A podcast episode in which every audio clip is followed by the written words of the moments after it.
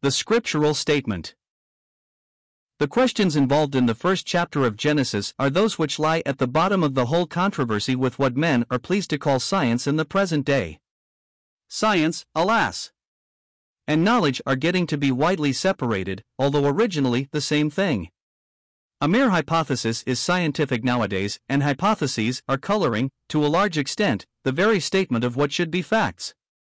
Eyes of faith, to use the language of a well known man of science, are getting as necessary for the observation of facts as they could possibly be for the knowledge of Scripture. A working hypothesis is indeed a fact, what it may work is another question. To those who have their eyes open, there cannot be a doubt that men are working themselves into a delusion which Scripture has been beforehand in prophesying, and which therefore, spite of itself, must fulfill Scripture. On looking. At the questions which our subject indicates, our first business is with Scripture itself. The book of Genesis is a fact, at any rate, whatever may be its significance. It is a fact that what purports to be a record of creation has come down to us from the so far back as to antedate all other human writings of which we have knowledge. It is a fact also that the character of this record stands in the most striking contrast with all that may seem in any wise to compete with it in point of age. The various national myths which deal with this subject few would have any difficulty in dismissing as such. But alas! Though there are those, no doubt, who think as cavalierly to dismiss the book of Genesis amongst them, it is easy to see that even for themselves this is impossible. The book has its hold upon them whether they will or no, they may talk of the effect of education, no doubt, of the influences under which they have been brought up, and so on, but they have not found it hard to break through bands of this kind, times without number. Their very opposition to Scripture makes it evident how much they feel its power. No one thinks it worthwhile to fight with a Chaldean cosmogony, however ancient. They can look at and discuss it with the most scientific equanimity, Scripture they cannot so discuss. And this too is a fact in the moral realm which is worth considering. When we turn to the first chapter of Genesis, we find nothing, at least, that wears the aspect of a myth, no obscurity, no seeming exaggeration. The style is simplicity itself, and this simplicity is sublimity. It is the style of one entirely at home with the subject of which he is speaking.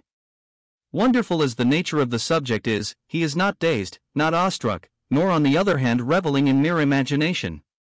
The language is intelligible even to a child. There is no attempt at lengthy explanation, or at explanation at all.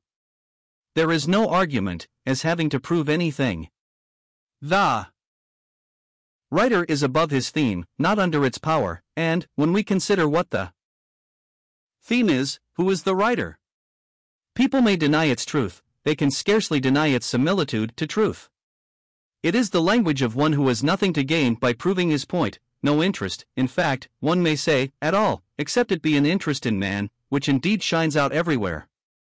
The words may seem to give too human a picture of divine ways, but in it many at least have discerned the manner of one who, seeking to draw near to man, must adopt human speech, even with its defects. Can this be shown unworthy of him? Even for a scientific man, one would think there should be interest in what, the moment he looks at it, corresponds strangely in certain of its features with what the facts of geology announce. Take, for instance, what to a writer of this antiquity would be strange enough the fact of the dry land emerging out of the water. No geologist doubts that all land has, in fact, so risen, but it is a discovery of later days, anticipated here before the science of geology was born. Take, again, the progress of life from the lowest to the highest, from the denizens of the water to those of the dry land, and last of all, man. Everyone knows that upon this very progress have been based some of the theories most current among men of science as to the development of life. Yet the writer in Genesis, while denying the development, at least, the genetic development, is aware of the fact of progress, and states it. How many scientific men are disposed to give him credit for this? Yet is not here again a fact noteworthy for the man of science? The Christian, who is able to go deeper, notices, on the other hand, both in Genesis and geology, how remarkably the natural typifies the spiritual, and how God has thus given witness to himself and to his record in the very book of nature with which the man of science deals. What means this strange fact which Genesis announces and geology? confirms that creation as we now see it is in fact a birth out of a world. Passed out of being? Creation to the open eye is everywhere indeed a type of the new creation, but we shall be able better to dwell upon this at another time. And now, to look somewhat in detail at the history before us. History it is, it'd be anything at all, it is at least not given as a speculation. It is not our argument, as I have already said, nor is it poetry, as some assert, all the basis for this assertion is found in the grandeur of the Genesis which it relates, and the simple sublimity of the relation. But it is a history, if it is not an audacious fiction. God created, God said, God made.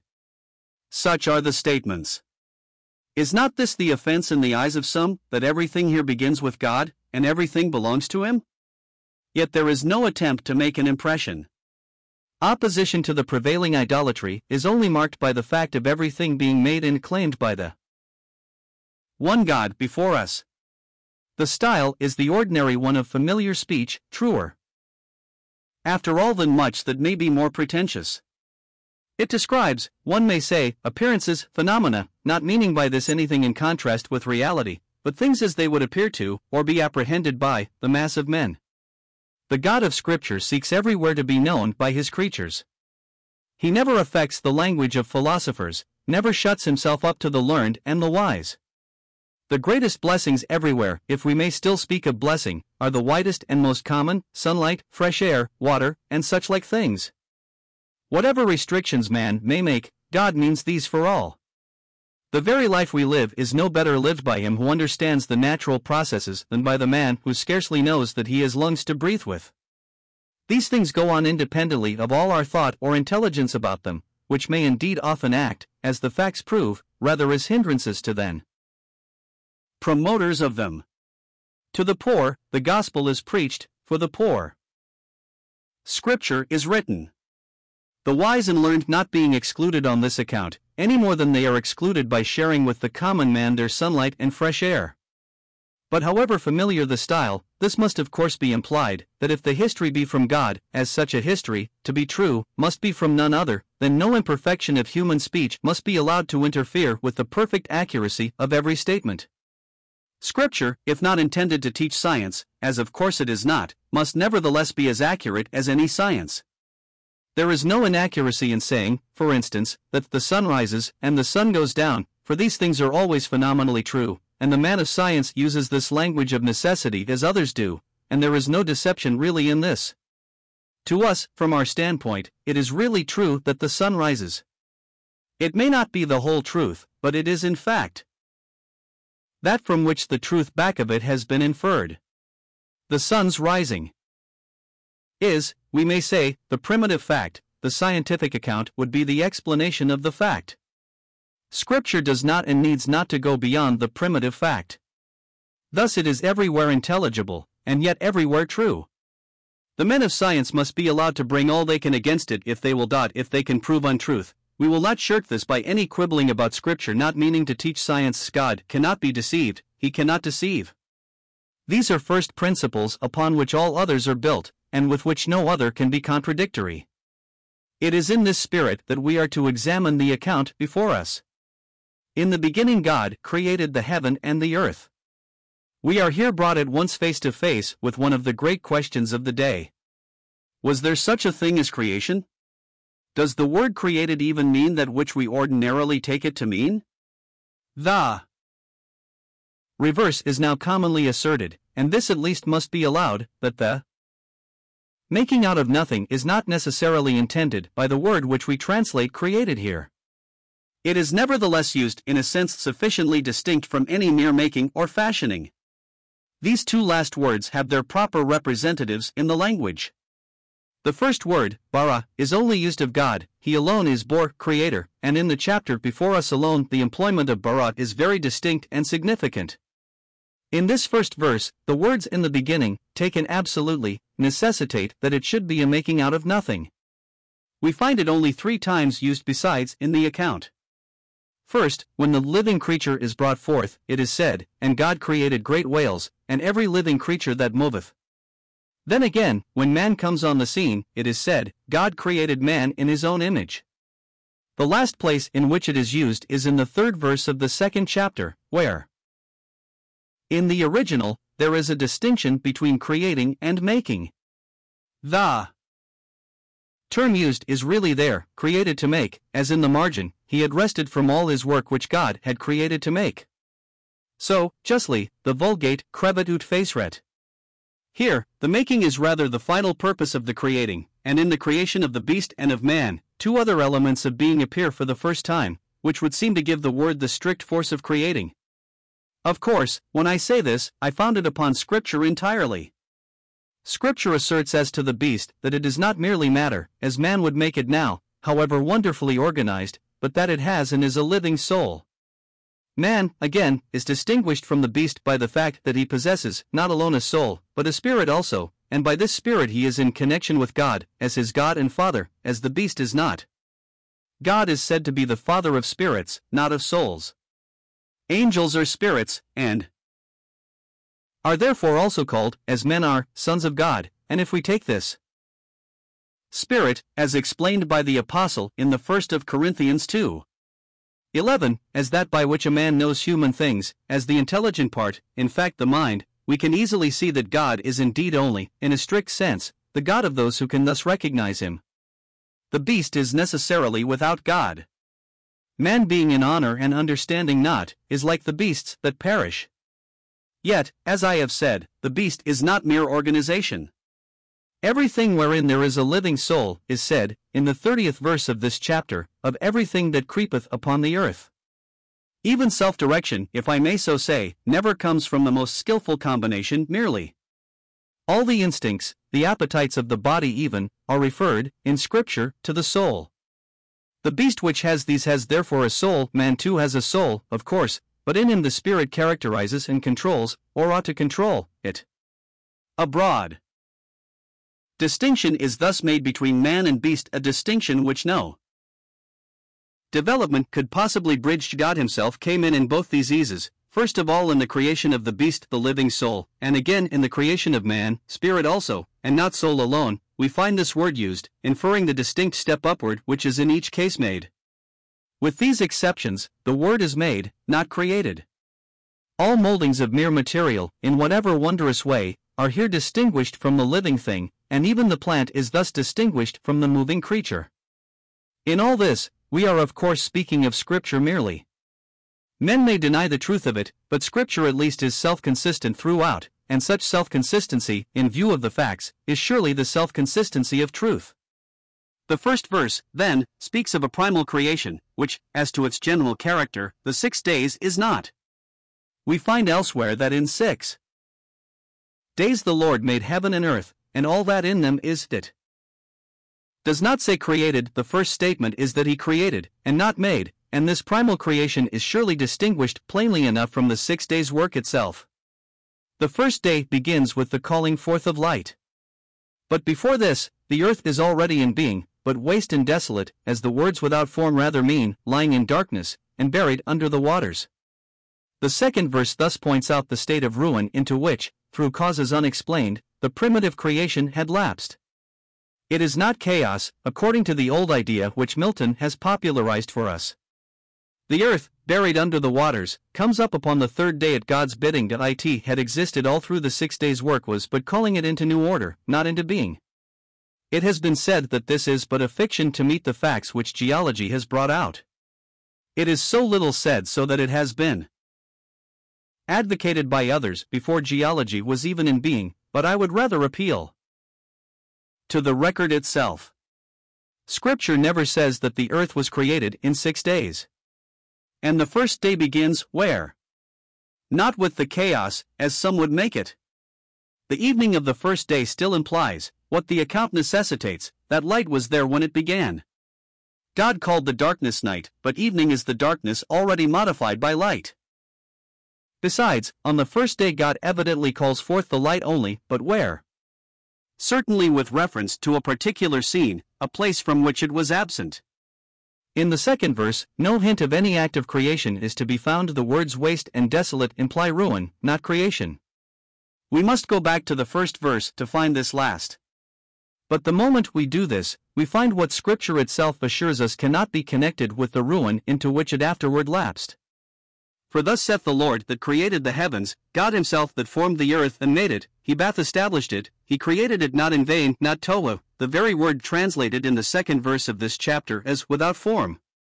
God did not, then, create the earth in the chaotic condition which the second verse describes. That is not a primitive state, but a lapse, and the six days' work is a new fashioning, a bringing out of.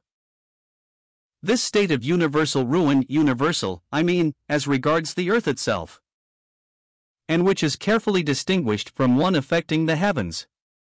God created the heavens and the earth. The earth, not the heavens, was, or became, without form or waste. It is quite true that on the second day we find the firmament made, and called heaven, but this is plainly a different heaven from the first spoken of. It is the heaven of the earth simply, the atmosphere, as to which we shall see more particularly when we come to it. The lapse is proved, then, a pre existent state before the six days' work began, and a state in which, according to Scripture itself, it had not been created. No apology is therefore due here from revelation to science.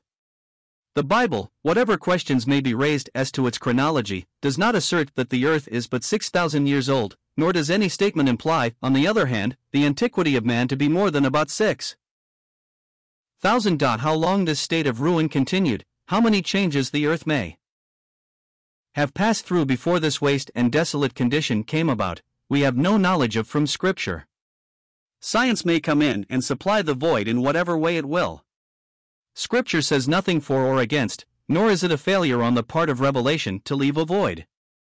Its object is not science, but moral and spiritual dealing with the spirit of man.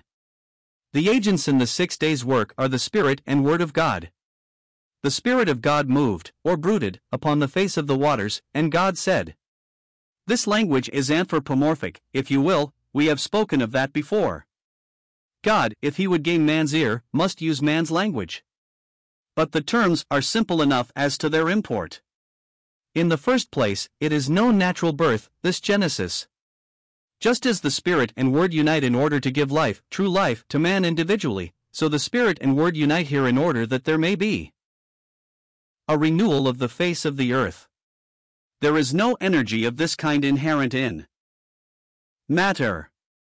The evidence of science itself also is all the other way. There are plenty of signs of wearing out extinction of species, not origination of them. To produce a cosmos, a world of form and order, an organized whole, in which part should be fitted to part in proper harmony, there must be the working of mind. I do not dwell on this here, for at present we are only occupied with the scripture statement, not with the scientific one. Scripture asserts, as plainly as possible, that if a state of ruin were natural, the interference of God was necessary to bring out of the ruin. Thus comes the first day in light.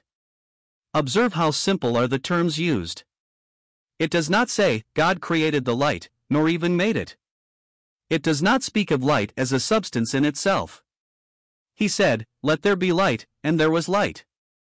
The words do not even show that the thing, light, was first originated here.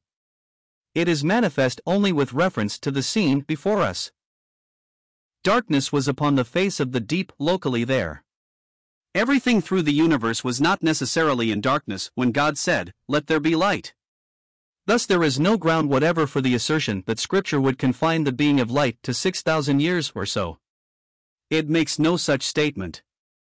The light clears up the darkness which was upon the face of the deep. This may seem with some to lower the statement. They have been accustomed to attach to the words the idea of a primal creation of what was brought into being this first day, but whatever our thought may be, Scripture must be judged by its own statement. This light is of course without the sun. It is no partial breaking through of what, in its source, was hidden, it is not sunshine. The sun, if not created, is certainly made, on the fourth day. Light, apart from sunlight, on this first day of the week, is plainly asserted. However unscientific he may have been, Moses, if no higher, stands responsible for this statement, and if it be no higher, it is strange that even a Hebrew Descartes should have made a needless difficulty in this manner.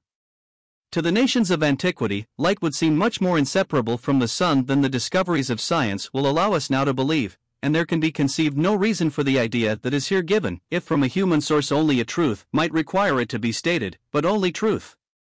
On the second day, the firmament is made, or the expanse. The word, after all quibbling about it, simply means that. I need scarcely pause to explain what has been so often explained. People have imported into a very simple passage ideas which have, at least, been elsewhere gathered. There is nothing at all about anything solid. It is that in which the fowls fly. The way of the eagle is in the heavens. The clouds are the bottles of the heavens. Nay, the heavens are stretched out as a curtain. This word, curtain, being so called, as Gesenius remarks, from its tremulous motion. All this is simple language, easy to be understood. It is not the common man who would make any mistake about it. The birds do not fly in a solid vault, nor do winds blow in it, or the clouds belong to it. And these clouds, not any holes in a crystal sphere, or any timing of that kind to drop according to the sacred writer and the common man alike drop and distill on man abundantly. The reservoir of the waters is therefore not, in Scripture, considered to be above the expanse, but in the expanse itself and the clouds which float in the expanse. Talking of the clouds, a remarkable witness to the science of Scripture has just come into my hands.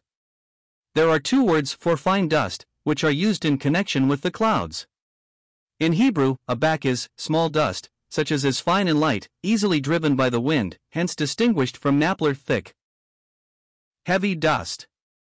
In Nehemiah 3, we find, the clouds are the dust of his feet. In the case of the other word, it is not a comparison merely, but the word for cloud itself. Sluchak is dust, finely divided. It is used in Isaiah XL. 15 for the small dust of the balance, yet it is the word commonly used for clouds, and also for sky. Is this anything more than a figure of speech? One might have supposed not, but a recent discovery of science seems, however, to put it differently. Mr. J. Aitken, as quoted in a recent number of Nature, in an article on dust, fogs, and clouds, remarks, these would seem to have but little connection with one another, and we might think they could be better treated of under two separate and distinct heads, yet I think we shall presently see that they are more closely connected than might at first appear, and that dust is the germ of which fogs and clouds are the developed phenomena. From experiments with filtered and common air, he deduces First, that whenever water condenses in the atmosphere, it always does so on some solid nucleus. Secondly, that dust particles in the air form the nucleus on which the vapor condenses. Thirdly, therefore, that if there was no dust, there would be no fogs, no clouds, no mists, and probably no rain, and that the supersaturated air would convert every object on the surface of the earth into a condenser, on which it would deposit itself.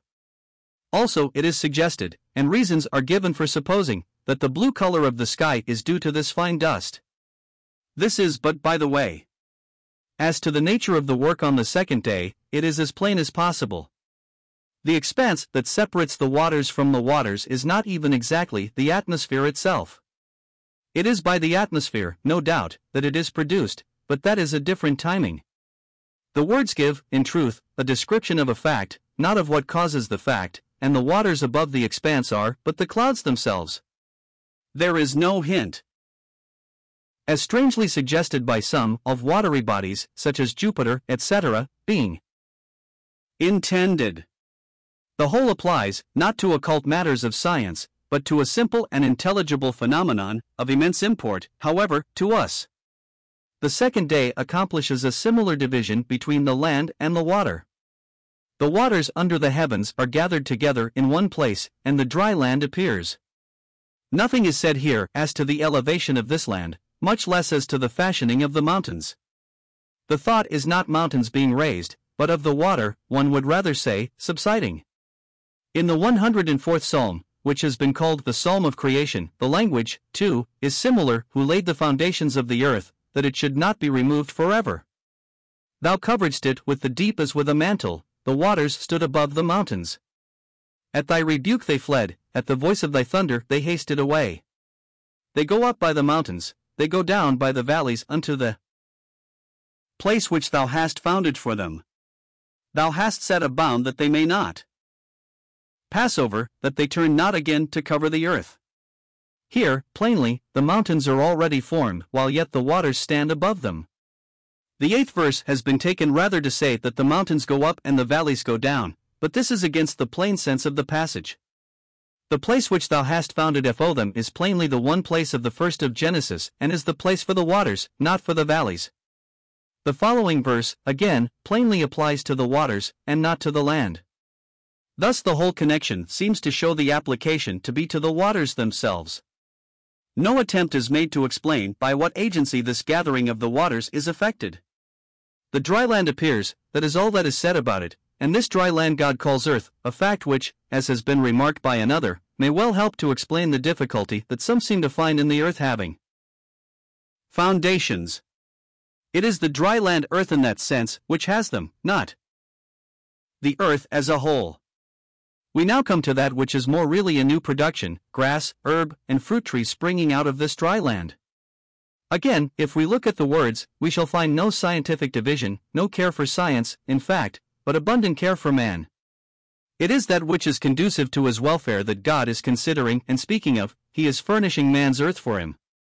Distinctness of kinds, however, let us observe, is here asserted, the proper distinction of species. Let science overthrow it if it can. It is not the place, however, to discuss this, and the words are so simple, we may pass on. On the fourth day, God furnishes the heavens with luminaries. The word is perfectly distinct from that for light, as on the first day. These luminaries are candlesticks, so to speak, to hold the light, and here, again, with direct reference to man, and for his blessing, not only to divide the day from the night, but to be four signs and for seasons and for days and years. The mention of signs shows, of course, that man is in question. The seasons themselves may have reference to the animal creation, or even to the vegetable, but not the signs, and we shall have to look at the importance of this on a future occasion. So they are four luminaries in the expanse of heaven, to give light upon the earth. That is the great point. They may serve a multitude of other uses. These are not denied, but they are not in question here. God has his eye on man. The two great lights, of course, have reference to him. The words are phenomenal again. No scientific measurement of distant orbs, they speak of what is plain to every common eye, and in the proportion of importance which, with regard to man, admits of no controversy. The moon, to us, is of infinitely more importance than Sirius. The stars also, appended to the account of the two great luminaries, is the only notice that we have with regard to the other heavenly bodies.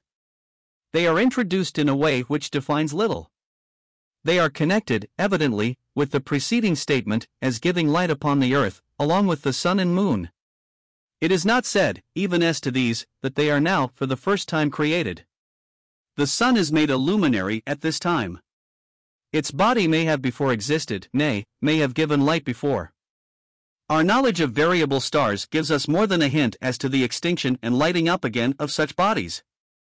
But at any rate, the sun is no more created on the fourth day than the earth upon the first, and the words translated set them in the firmament of heaven are, gave them in the firmament of heaven, and that for a specific purpose to give light upon the earth.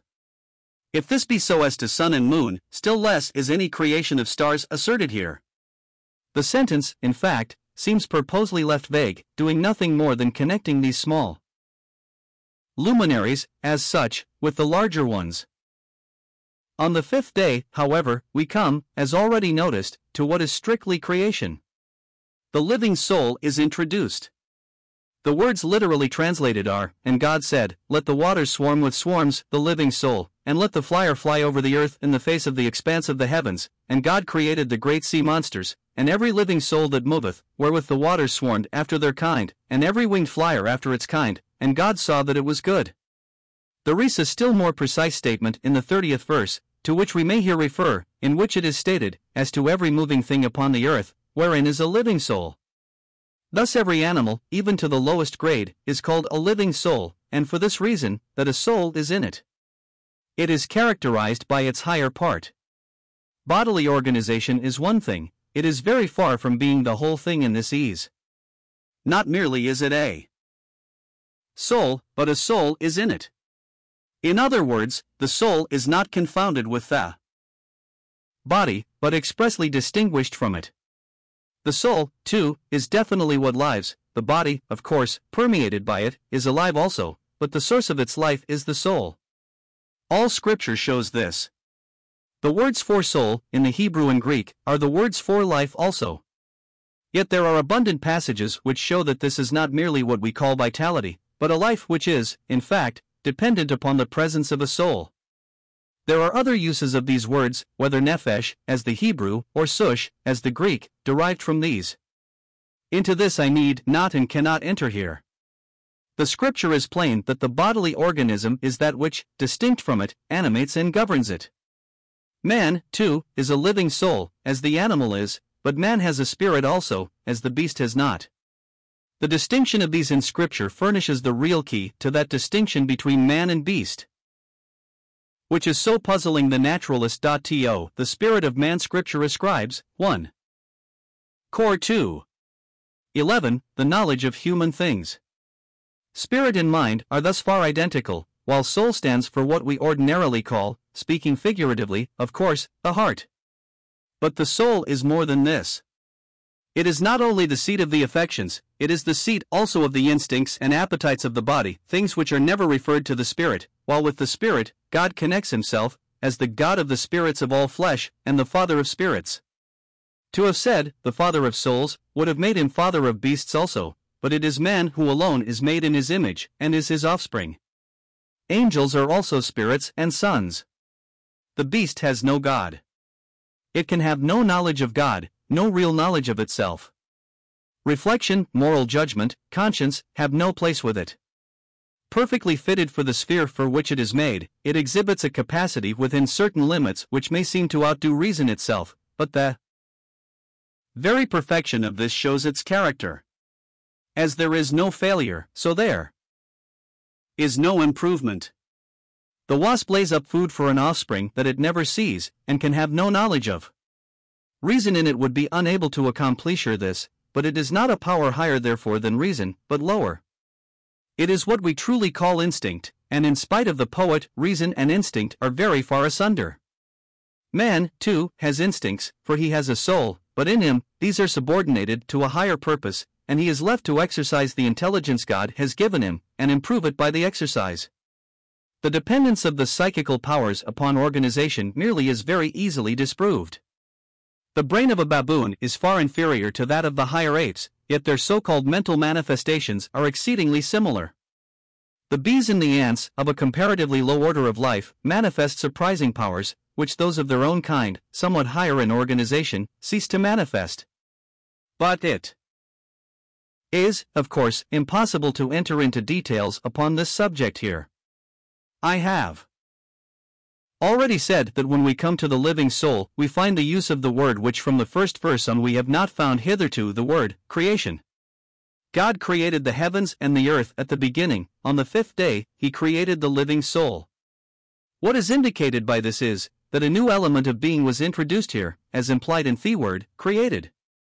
Of these creatures, again, there is no scientific classification. It is wholly impossible to gather such from the words, the waters swarmed with swarms, the living soul. The flying creatures are not at all distinguished, as to whether birds or insects or what else. Nothing of this kind is needful to the completeness of a revelation such as Scripture gives us. The whole earth is God's, and I am God. On the other hand, it is for man, subordinated under his hand by God, as we shall find expressly stated presently. 4 on the Sixth day there is another creation, as such, carefully confined to man. Although upon that day the earth brings forth the living soul after its kind, cattle and moving thing and wild beast of the earth after its kind. Of these it is said, God made them. But though he says, also, let us make man, he adds to that, in our image, as our likeness, and he terms it creation. Here, therefore, the spirit of man, which God formed within him, as the prophet says, is a new element introduced. God is a spirit, and spirit alone is in the likeness of spirit. The words here are, as often remarked, really poetry, the first poetry of Scripture. It is as if God's heart rejoiced over his new creature, as we know it did. We know that his delights are with the sons of men, alas, for what this favored creature, dropped out of knowledge and thought of all this love, has become. Man, then, exclusively, is formed in the likeness of God upon earth. And under him is subjected all fish of the sea, and the flyer of the heavens. And cattle, and all the earth that he is to have them in subjection, implies, on his part, a control which shall keep them so. In point of fact, man, seduced by a beast, or what appeared such, vacated his place and lost it. He is now in a world of adverse influences, which he God's mercy indeed may and does temper to him, and where, of course, divine grace can make, for the objects of it, all things work together for good, but where now God's interference, so to speak, is necessary for this. The miracles, which man denies, are thus the necessary tokens of the grace which would deliver him from the fruit of his own way. Let us notice yet, what has been so often noticed, the pains with which God would impress man with the sense of his importance to him. He takes counsel as to man's creation, he says, Let us make man. And, when we come to the more detailed account of his creation in the second chapter, we find God breathing into his nostrils the breath of life. And thus man becomes a living soul. His body had been formed before. His organization was complete and perfect. It was that which coming from God, not from the ground, and by that actual inspiration which, however anthropomorphic the language may be, speaks surely of a more direct communication from himself, it was that by which he became a living soul. We have seen that the animals also are living souls, and man, it may be pleaded, is only on common ground with them. It does not follow indeed that the soul of man is just what the soul of the beast is, and its connection in him with the spirit, which the beast has not, would alone go far to prove its higher nature. But a living soul he is. It is this which distinguishes him from the pure spiritual beings, which Scripture shows us also as God's creatures and his sons. Still, I repeat, it is by that which comes from God in a way his body does not that he becomes. This, his life is higher than the beast's, and much more than the result of the superior bodily organization that is his. With this, then, we may close our preliminary examination of the scriptural statements, which I have separated as far as possible from questions called scientific, in order that we may arrive at a simple and unprejudiced apprehension of what it is that we have to compare with, and test, if you please, by science. We need not fear the result of testing. The pure gold will stand the refiner's fire and show no dross.